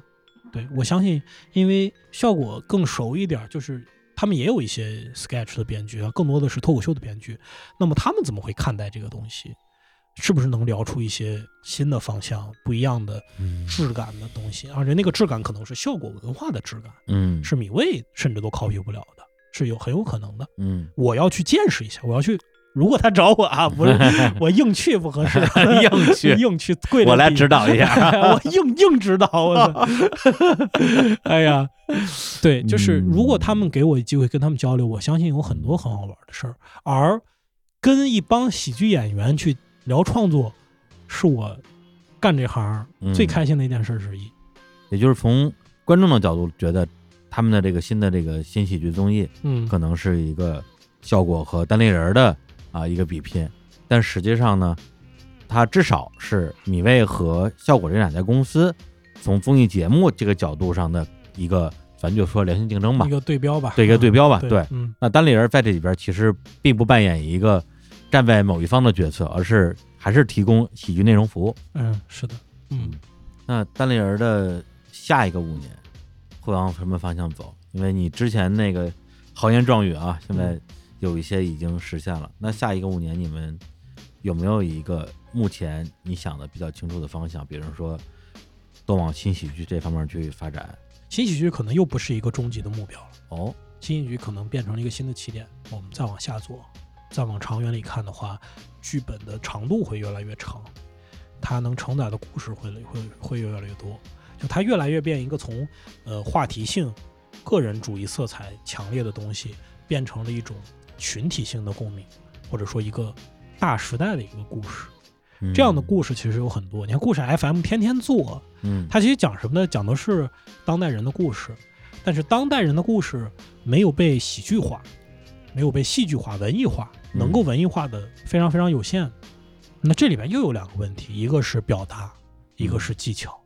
我相信表达是有的，各行各业的人他们都有自己对于这个行业的一些思考和探索，和跟大家的一些生活的共鸣，但为什么只有我不是药神？这个是，这其实是个行业电影，对不对？它探讨是某个特殊、非常非常特定的行业的一个事情，但那个病大家都没听说过，什么都不知道。对，那么好，那为什么能做出来？就是故事讲得好嘛。那这样的好故事还有很多，但是技巧层面能不能像药神这样，在商业、在剧本、在演员方面都达到，把它做出来？这可能是现在缺少的。也就是说，基于喜剧内容这一点，实际上你们未来可以认为是没有什么边界的，没有什么边界。比如说这种电影，对，其实是有可能。对，其实我们就是一旦你做了 sketch 这个事儿之后，你会发现你跟电影行业的人的沟通就没有障碍了。就是一套话语体系，是啊，只不过一个呈现方式和一个时间长度。对对对，你做单口的时候，人家是不跟你聊的。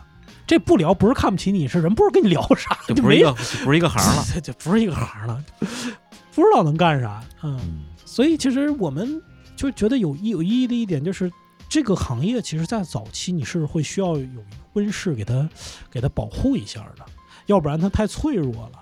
现在是不是这个温室，就是或这个行业涨到一定程度，自己得把这个温室给戳破，去跟一个更大的一个系统热带雨林给它搭上线儿，可能这个点通过这个节目我们做出了小小的一步，就这个小手牵大手先牵上再说，但这个牵上就得要求你两边的这个话语体系是互相能听懂的，那看 Sketch 大家都能看得懂。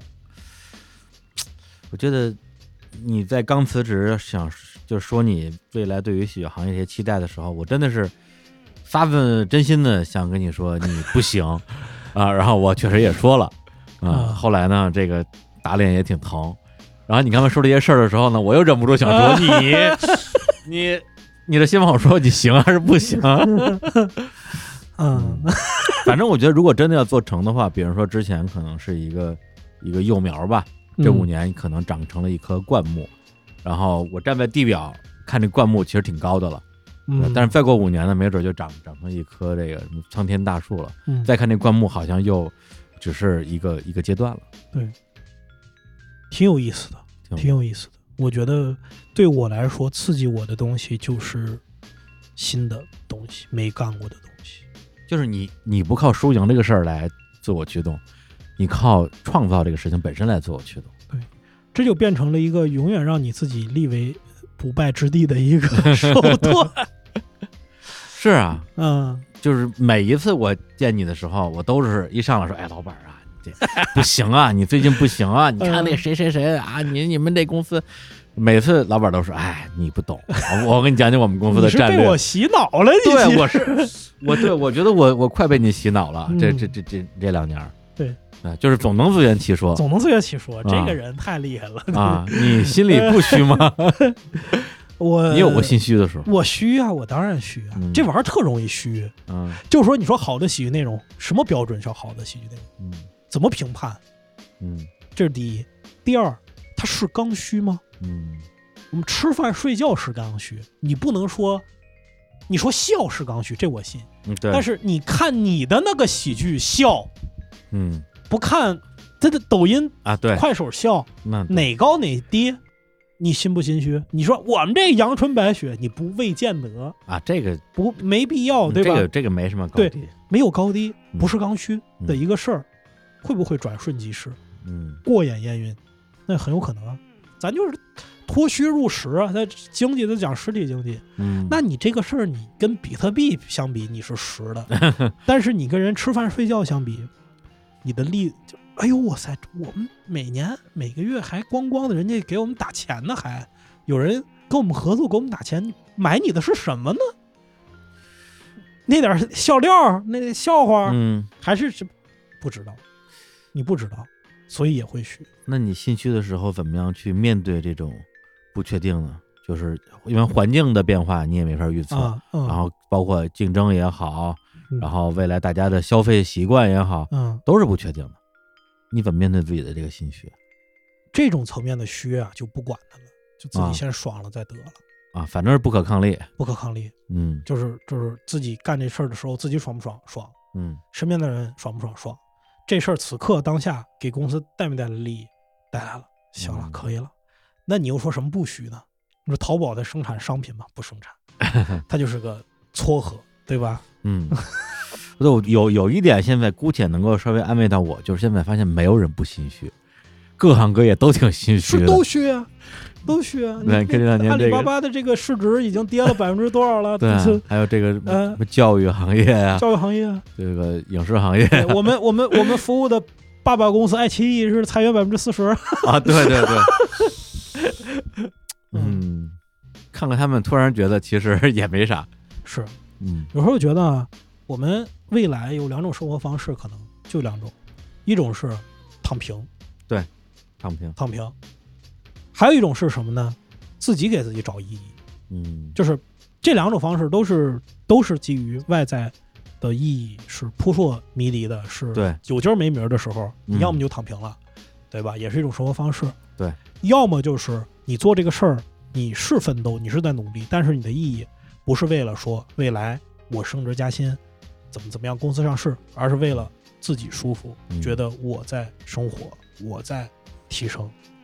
这两种生活方式可能是未来我们很可能会2选1的一个事情。你之前说喜剧对你来讲是一个 calling， 这个 calling 现在还在吗？还是当时那个 calling？ 还是当时那个 calling。 它是什么呢？创造，从无到有。就是你在生产一个东西，你想到这个点子是这个世界以前不存在的东西。那有很多种创造，比如说画画也是创造，对，搞音乐也是创造，那喜剧作为一种艺术形式，它这个创造跟其他的区别是什么？就喜剧的本质到底是什么？对你来讲，我们在定格这个时代，通过喜剧，就是我们有一个负面的情绪，对这个时代有所观察，它可能会被人用文字记录下来，但是喜剧工作者会把它变成一个段子。当它变成这个段子的时候，它就放在那儿，它就存在在那儿了。然后我们过去看一个时代，我们可能会听这个时代的歌，我们也看这个时代的电影，我们也会看这个时代的喜剧，看它长什么样。那比如说同样一个苦难吧，你可以用正剧的方式来表现，也可以用喜剧的方式来表现，比如像卓别林那种。对，那这两种对你来讲，正剧是一种功利性的，是一种理性的一种记录。喜剧证明我们打败了它，我跟这个苦难的关系是我把它搞定了，我把它给变成了段子。为什么这么说呢？因为我在心态上我愿意去做这件事情，并且我把它做出来了，把这个段子留在那儿，传播开来了。我传播开来的一瞬间，大家听完，如果听完这个段子指着我的鼻子骂说你是不是反社会，拿这事儿开玩笑，这段子传播不出去，它就会烂在我的心里。如果这个段子出来，大家哈哈一乐，说哥们儿牛逼，这也能说，这也说出来，就这么回事儿，这事儿就留下来。那证明听到这个段子的人，帮助你传播这个段子的人，把这个事情给打败。这种打败不是说物理上面战胜它，而在心理上不屈，不向他屈服。那么这些人给这个时代留下来的这一笔，这个富有感情色彩的段子，就证明我们在这个时代没有被这个苦难所打败，人类作为群体，我们继续往前走。这是一种胜利者的一种战利品吧。但有的时候我会想，就是把所有的苦难，或者说所有的负面情绪，喜剧化或者娱乐化，会不会反而是一种自我麻醉？会，对，大家本来过得挺苦的，然后拿了一些特别惨的事儿开个玩笑，然后自嘲一下，然后就觉得啊，算了，反正就这么着吧。会，这就艺术形式它的局限，就它能给你好，它也有不好的一面。你可以选择自我麻醉，在笑声中忘了自己有多苦。对，你可以选择自我麻醉，但是这个东西没有解。你看，中国佛教最兴盛的时候，就是动乱的时候，南北朝时期，动乱的时候，佛教最兴盛。为什么？大家要诉诸于那个精神世界的东西。是，但是那个东西会不会麻痹大家呢？会呀，会不会因此你说不上班了，都当和尚去了，全都南朝480的全都会啊，会啊，包括你说阮籍那些人，竹林七贤，他是不是在自我麻醉？他一定是。他那点东西，他得给当时的时代，都是可以当官的人，都是巨有才的人，这些人留在朝廷里边，会不会能够帮助大家抵御民族的苦难？也许会，但是他们选择没有那么做。但是现在留下来的什么呢？留下来的是那些东西，但那份苦难，或者是就这种质疑，这种对他们的这种攻击也都在，但这个东西不是那些诗句、那些诗酒花能够解决的问题了。诗酒花就是诗酒花，我一个段就是一段子，不能怪那个段子，那就不公允了。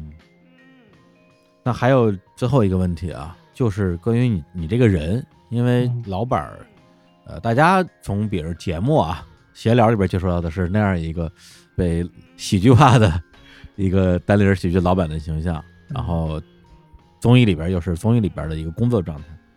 那我接触的老板可能比大家接触的更真实一点啊。生活中，我们俩生活中基本上就是像今天这样聊天的，也不好笑，也对，也没有梗啊。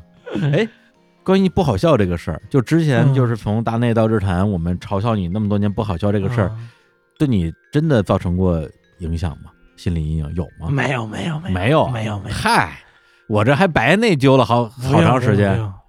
不用，哎呀，每次您去现场看看我的演出，你看一次，我知道啊，就没有那个，我知道现场是 OK 的呀，只不过之前大家有一个迷思，就觉得喜剧演员上节目啊就应该好笑啊，不好笑的话就对不起观众，就好像今天可能还有人说，哎，石老板今天怎么又不好笑了？不好笑了，我为什么要好笑啊？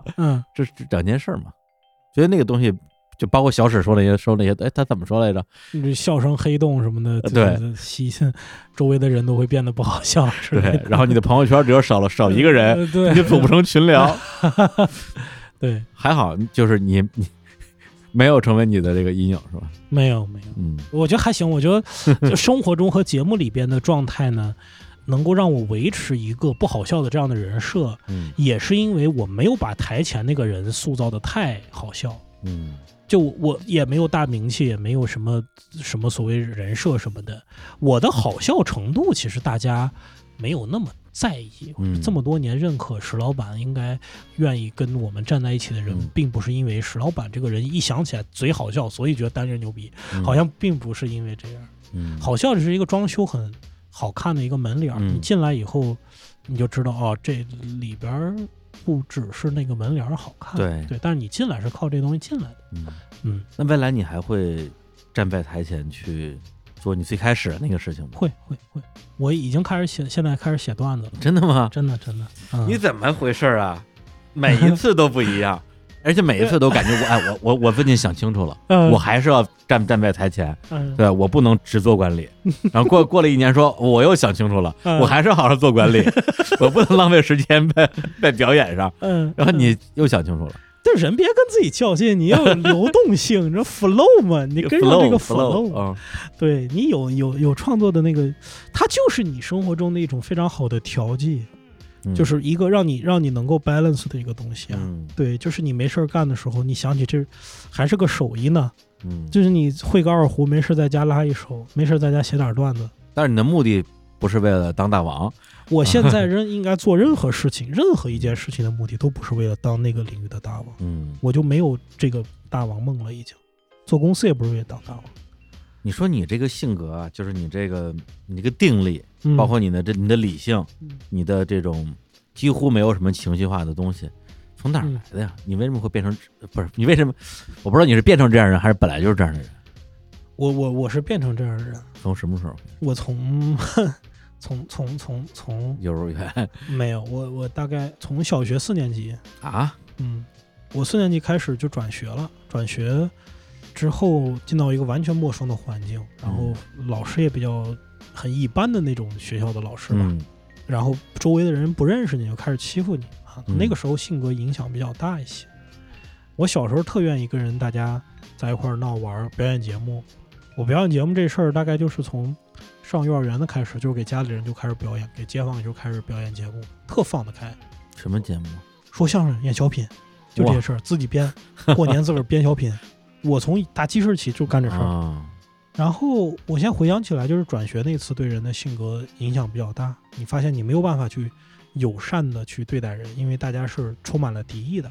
然后呢，那时候也不知道该这个事儿就没有一个消解的渠道，不觉得能跟父母说这件事，或者说当时那个情绪你也总结不出，是为啥，就是很不开心，没有朋友，就开始自我去消化这些事情，干一些自己喜欢干的事儿。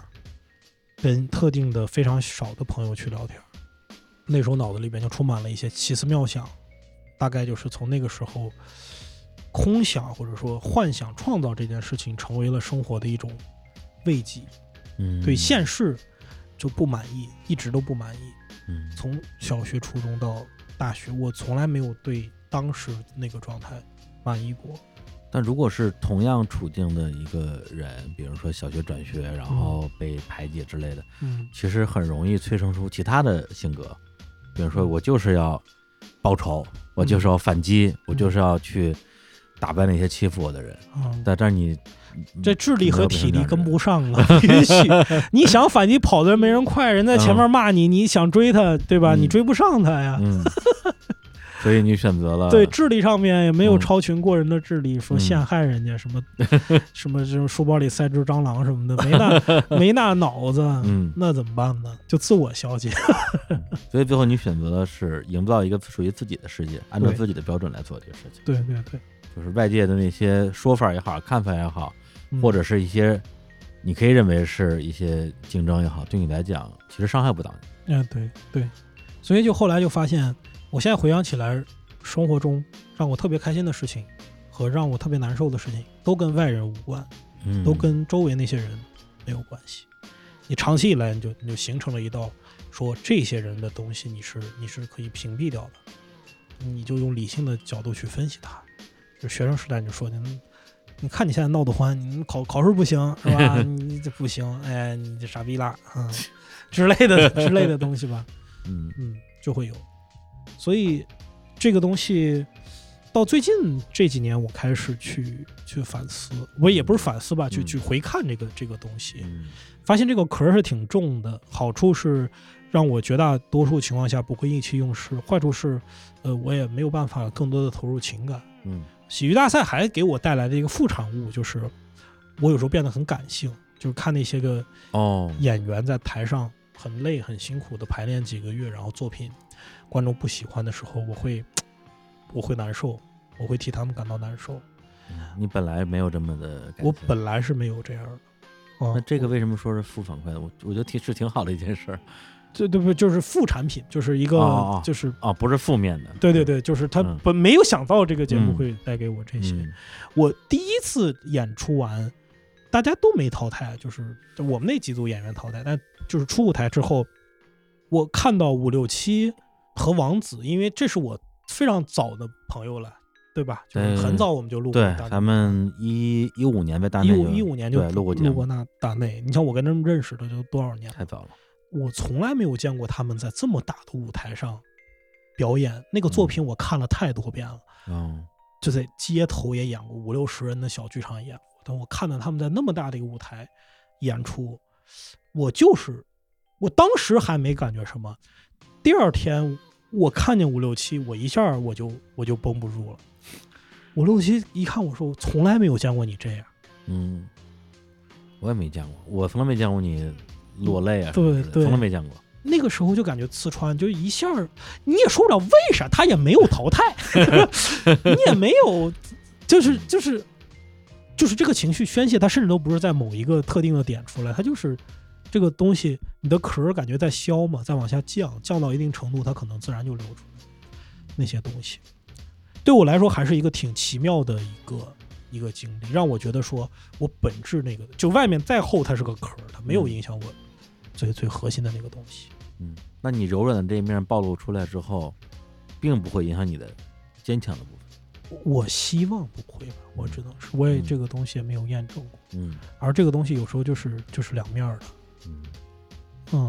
就是我有一次看那个沈立辉，就是摩登的老板在台上演讲，他也回答这个问题。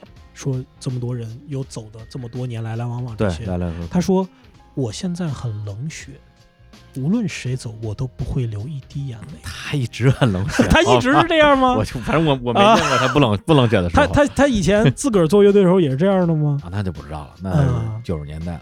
对，因为沈立辉也当过一年我的老板嘛，确实很冷血。对呀，就是他在说那句话的时候，脑子里边有没有哪怕闪过一丝的念头说，我这句话说出来，谁听了他会寒心？会不会有那样的一个瞬间？不知道。我想跟他有机会见面跟他聊一聊。我觉得还是会有的吧。再怎么样的人，他可能已经把自己完全伪装，或者是完全扮演好一个公司老板，冷血老板。而且你像他就是这个人设，你那谁就是彭磊不是老说抠门什么忽悠啊，就是在我们心中他就是那样的一个形象。星期一和星期二我给了谁？沈立辉，就这么一个人，对，就这么一个人，他已经在公共层面上都完全没有任何的表露，但他内心深处会不会还有我不知道，很有意思。行，那咱们5年啊，因为我正好昨天我跟石老板就确认了一下这个历史记录，嗯，所以这人的记性真是靠不住。因为我之前一直跟石老板说，包括节目里也说，我们俩是2011年认识的，去年是10年，今年11年。结果我后来就是咱们那个北喜剧那个节目播完之后啊，我终于鼓足勇气听了一下石老板在大内录的第一期节目，那节目我从来没听过，嗯，我一遍都没听过。一上来就是讨论象征迟到的问题，讨论了什么15分钟，因为人家迟到2个小时，太傻逼了。对，就聊这个。这聊完之后，我说，哎，我说那个我今天带了一哥们儿啊，这哥们儿是我去年认识的。我说，哎，去年2013年录的节目，那去年应该2012年啊。那个时候的我不至于记错吧？嗯，后来我就问了一下胖胖啊，就是以前那个我们巨牛网的同事，也是大家是同时认识的嘛。胖胖说，幸亏互联网有记录，找到了豆瓣上的某一个什么巨牛网种子用户的一个获奖名单，大家一起去看话剧啊，叫蚂蚁没问题，蚂蚁没问题。对，是看完话剧之后，我们一起玩了个什么三国杀还是杀人游戏，然后名单里石老板的名字赫然在列。是2012年3月24号，那个才是我跟石老板第一次见面的日子。嗯，对，嗯，所以呢，从2012年算到单立人成立，不是怎么不是啊？咱俩第一次见面不是在方家吗？是方家呀，是方家呀。那方家和看话剧不是一回事啊？不是同一天吗？不是同一天，绝不是同一天。嗯，绝不是同一天。反正肯定2012年。啊，2012年是没跑的，对对对对，因为2011年那个项目就这个八字还没一撇呢。嗯，我印象很深，是我们看完那个蚂蚁没问题那个剧之后，我就散了，嗯，没有任何的活动。那后来是吃楼主看楼主那，不是看楼主吃楼主那一次吧？那我也没有吃过楼主，你没吃楼主啊？没吃楼主没有你，吃楼主没有我只看楼主来着。嗯。不管了，反正2012年，反正时间是没错，对，跳上针了，这些都不重要，时间只是一场幻觉，是是是啊，所以这个时间还是很重要的。对，这个2012年到2017年，这是从我认识老板到他成立单立人5年时间，对，2017到2022啊，又是5年时间，我的天，是吧？嗯，这个石老板的一小步，人类的一大步，嗯，然后不知道啊，下一个。5年之后，单立人是什么样子啊？日常公园是什么样子？如果在那个时候我们这两家公司都还存在的话，啊，我们再相逢啊！这5年我都录不了节目了，不是你也不至于不让这么不让我录，我欢迎你录，你也得来啊！开玩笑，对、啊，只要你愿意来，我随时欢迎啊！好，对啊，我就怕你5年之后都不愿意来，我得把5年之后这场演出先定下来啊！明白了吧？5年之约定，先定个5年之约，先定个5年之约，然后这5年中间你随便来，哎，行行行，大家说这人怎么老来呀？嗯，咱又是你嘞。行，那我没什么可说的了、嗯、你有什么可说的？我也没什么可说的、嗯、行，那最后你有什么想放的歌吗？我才突然问这个问题啊、嗯、那我给你放一个，就是你们当年那个浪马车啊，Long March，那是2019年的时候，对对对对、嗯、你们是组织这个公司的这个演员全国巡演嘛，对啊，然后为了这个全国巡演写了一首歌，嗯啊，有请我们的这个首席插画师郝宇老师亲自操刀，对啊，然后是单立人所有的这个当时在北京的演员啊、嗯、一起来唱、嗯，而且还拍了一个一镜到底的 MV， 嗯，我天，真一镜到底，那是真一镜到底啊！我有一个话我先撂在这儿啊，有不同意的可以反驳啊，就是我有可能是这个宇宙里看你们那个 MV 看的次数最多的人。我至少看了有几10遍，为什么呀？我不知道，我特别迷那个东西，我就觉得特别的好，又特别的好看，因为它一镜到底嘛，有很多的镜头调度，又特别的好笑，嗯啊，因为演员的那些状态，而且都是我认识的人，嗯，就特别让人感动，因为就是你能感觉到大家那种齐心协力，嗯，把一个又特别小又特别难、特别复杂的一个事情一起做成的。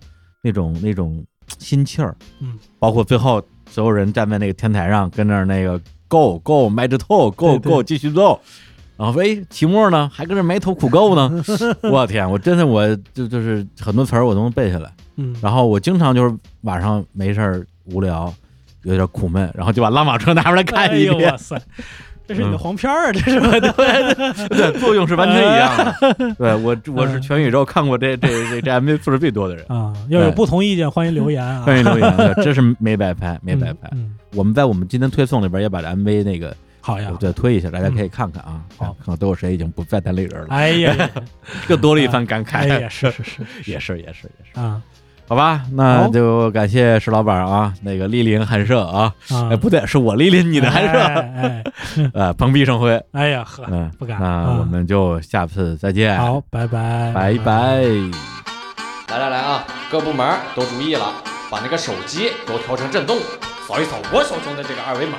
听我口令 ，Yo Yo Yo Let's Go Go Go Go， 迈着头，还要走多久？我们也都 know， 只要前途有路，我们就继续走。Yo Yo Yo Let's Go Go Go Go， 迈着头，前途还有多久？其实我也 don't know， 但是路在脚下，我们就得向前走。各位先生，各位女士，欢迎大家来到单立人喜剧现场。我们这个单立人，Yo， 我们单立人不是偏旁部首，而是 Superman 有超能力的 Hero、yes。 当我张口，观众笑到发抖，忘记忧愁，拍上大腿说呜。姐妹太逗，说段子太牛，看一次不够，下次叫上朋友。看来地球依然需要快乐拯救，搞笑者联盟集结完毕 ，Let's go。越来越多朋友加入我的 show， 五湖四海各行各业干什么都有。也、拿起麦克风 ，What are you waiting for？ 上舞台演自己才是真的热。天生搞笑，但我不是小丑，热爱自由，所以不当木偶。而统筹我这手也像米恩仇，我会把你写成段子，我的老头。Yo Yo Yo Let's Go Go Go Go， 迈着头，前路还有多久？我们也 don't know， 路就在脚下，我们向前走。天生搞笑，但我不是小丑，热爱自由，所以不当木偶。拿起麦克风 ，What are you waiting for？ 上台演自己 ，Keep it real。已经看惯了生活的矫揉和造作，充满套路的娱乐，你多久没笑过？想要打破，却担心没有志同道合的朋友，如何把握？经常不知所措。So what？ 单立人变形，出发了战车，装满了段子，传播着快乐，飞到你城市的各个角落，生根发芽，像燎原之火。欢迎乘坐单立人浪马车。都是老司机，所以不会死根儿。没有湿垃圾，全部都是干货。不用保鲜膜，永远保持鲜活。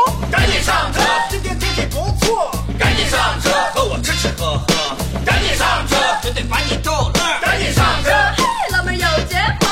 我们已经准备好了一辆老马车，开着浪迹天涯，周游我的国。想让我们去哪儿，可以和我说。到处都有演出，但是票不多。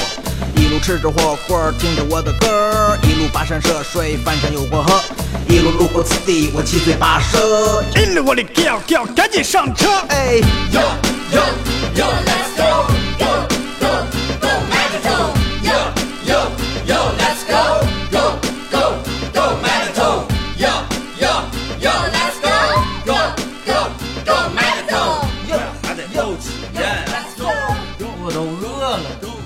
吃饭去吧，走，还期末呢，期末这不还够着呢吗？哪儿赶的吗？这实在人埋头苦够。